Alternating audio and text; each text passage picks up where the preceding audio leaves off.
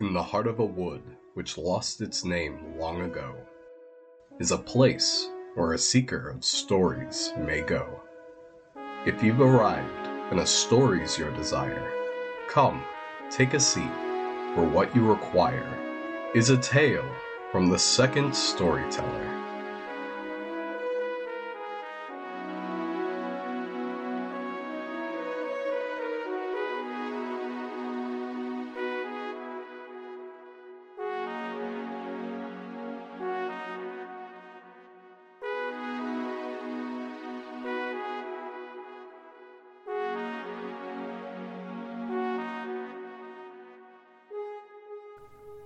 Hello and welcome. I am the Second Storyteller. These libraries are really something else, aren't they? That isn't bragging, because I didn't build these libraries. Or this tower, for that matter. I am simply doing my best to preserve this amazing collection, and also share its wealth with anyone who might benefit. I am, in a way, more a steward of these stories than a collector. Huh? What's that? Oh, phew. It was only a crow at the window. I wonder what it was. Ah, wonderful. It's brought us a story in its beak. How thoughtful. You know, the forest surrounding this tower hosts many interesting and varied species of bird. I sometimes try entertaining myself with a bit of bird watching. The tower does have a few books on the subject. No, I am not a bird pervert. You take that back. No need for that sort of language now. We have guests here. Well, I never. My mother has nothing to do with this. No, you're the one who's crazy for talking to birds. Seriously, the nerve. Regardless, though, it did bring us a nice story, so why don't we just forget that whole escapade and enjoy today's story, Blue.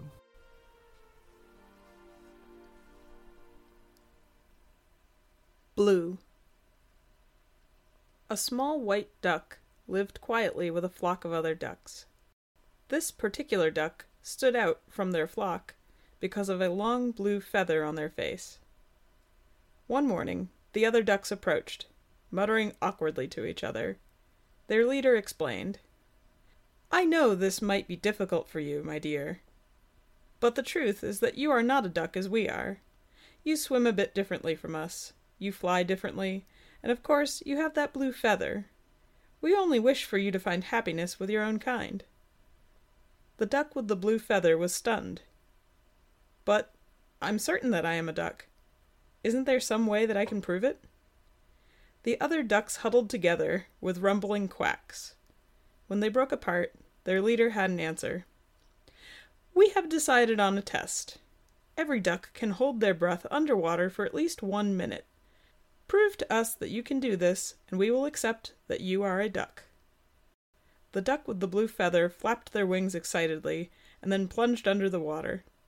They began counting the seconds. They knew that if they really tried, they could hold their breath for 2 whole minutes. The duck with the blue feather couldn't wait to see how amazed the other ducks would be. The duck with the blue feather burst up from the water, spluttering, just at the 2-minute mark, and turned towards their flock to find that only their leader remained. I think that was 2 minutes, the duck with the blue feather announced. The flock leader drifted in close, nodding her head politely. "Yes, very impressive. I knew this test would be an excellent idea, because now I understand the problem perfectly." "Oh?" said the duck with the blue feather. "Yes. Of course you can stay underwater for so long. That blue feather of yours. Why, that is no feather at all. That is obviously a scale. No wonder we have all been confused. You have been a fish this entire time." "I have?" asked the fish with the blue scale. "Yes, and you are a very nice fish, but there is probably a school very close by missing you dearly. Go to them and be happy," the leader quacked, and flew off to reunite with the rest of her flock. The fish with the blue scale was totally bewildered. Unsure of what else to do, they began diving under the water, searching for fish with blue scales. Eventually, the fish with the blue scale discovered a school of tiny blue fish drifting together in beautiful harmony. "Hello," said the fish with the blue scale. "I think I am supposed to be in this school. I thought I was a duck, but actually I am a fish. Is it okay if I rejoin you?" "You are clearly not a fish," said one tiny fish from the school. "And you are not from this school at all," declared another. "Can I prove that I am a fish?" asked the fish with the blue scale. "Certainly," exclaimed a fish from the school. One blue fish separated from the group. "Fish are expert swimmers. If you can beat me to that snail shell right there, it will prove that you are a fish, and we will accept you into the school." The fish with the blue scale readied themselves. When the school of fish shouted, "Go!" in unison, the race was on. Their speeds weren't evenly matched, and the fish with the blue scale nearly fell behind, but at the last moment they reached out their one long blue scale and managed to touch the shell just before the other fish raced past. The tiny fish returned to their school, and the fish with the blue scale approached. "Did you see? I touched the snail shell with my scale. That proves I am a fish from your school." "Cheater!" the school of fish scolded together. "How did I cheat?" asked the fish with the blue scale. "That is no scale. That is a whisker, because you are a sea lion," the school declared. "I am?" gasped the sea lion with the blue whisker. "Yes, and we're leaving now before you eat us." The school darted away at full speed. The sea lion with the blue whisker shook their head. They felt foolish for scaring the fish, and popped up above the water to search for other sea lions. It took the better part of the afternoon, but the sea lion with the blue whisker eventually found a colony of sea lions, lazily enjoying life on a beach. "Fellow sea lions, I've been away from you for so long, but I have finally returned," said the sea lion with the blue whisker. One of the sea lions gave a great sleepy yawn and replied, "Oh, I don't recognize you, kiddo. But if you say so, welcome back. Come have lunch with us." The sea lion with the blue whisker was delighted and joined the sea lions as they enjoyed their meal of sun-baked squid. The sea lions were fun and friendly. They told outlandish stories and jokes, and barked when they laughed. The sea lion with the blue whisker was happy in their company. After lunch, one of the sea lions flopped its way over to the sea lion with the blue whisker, his face scrunched in contemplation. "You know, I've been thinking," said the scrunched-face sea lion. "Something about you is just off." "It is?" asked the sea lion with the blue whisker. "Yeah, I mean, you're fun, kiddo. You're welcome to lunch whenever you like. I don't know how to tell you this, but you're a cat." "I am?" "Yeah," said the sea lion. "You don't really bark, but you got that whisker and all." I'm sorry," said the cat with the blue whisker, although they weren't altogether sure why they were apologizing. "Oh, not at all, friend. Cats are terrific. Bet there's lots of cats in town for you to buddy up with. Or find yourself a human. They love cats," the sea lion offered.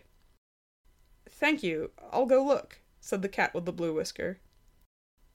The sun began to set as the cat with the blue whisker wandered through a small seaside town. They stopped by a fence to think. "Of course I am a cat. How could I not see that? Those sea lions were so kind, and I stupidly told them that I was one of them. Well, I'm going to be the best cat." The cat with the blue whisker heard a soft chuckle, and looked up to see a black cat leering down with bright green eyes. The black cat licked her paw. "The best cat, you say? What exactly does that mean?" challenged the black cat.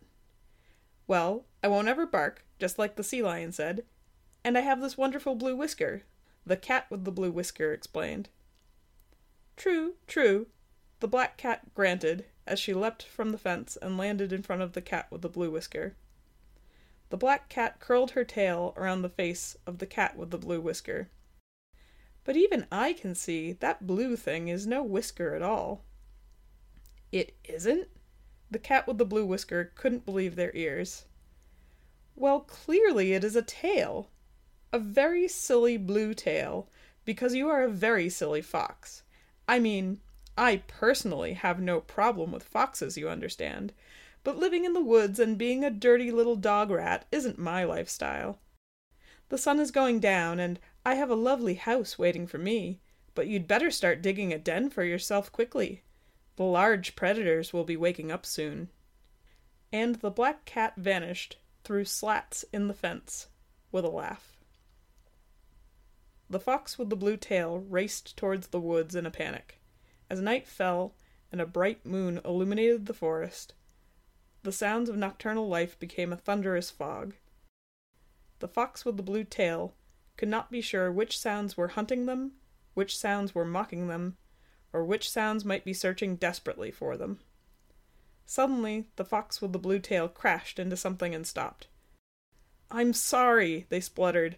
"I don't know how to be a fox. I don't know how to dig a den. I don't want to be eaten, and I'm sorry I crashed into you." The fox with the blue tail backed off to survey who they had crashed into. The fox with the blue tail found themselves looking at a small, white, feathery creature with a long blue feather on their face. The creature shook as they recovered, then turned to the fox with the blue tail and said, "I'm a duck. What are you?"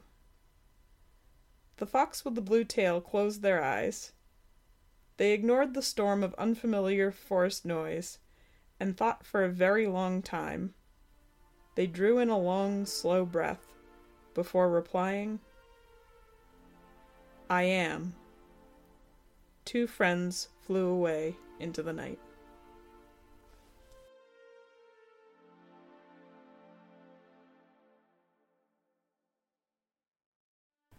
I hope you enjoyed today's story, and I apologize for that very rude bird earlier. I hope it didn't alarm you at all. Yeah. Ah, you're still here? Shoo! I really wish I had a better mail system.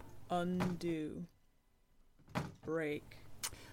Oh, must be that darn crow again, or maybe the plants. They want me to feed them again. You know how it is. Escape. Well, I should be going, but as always, be well. Escape. And escape. And escape. Carry today's story in your heart.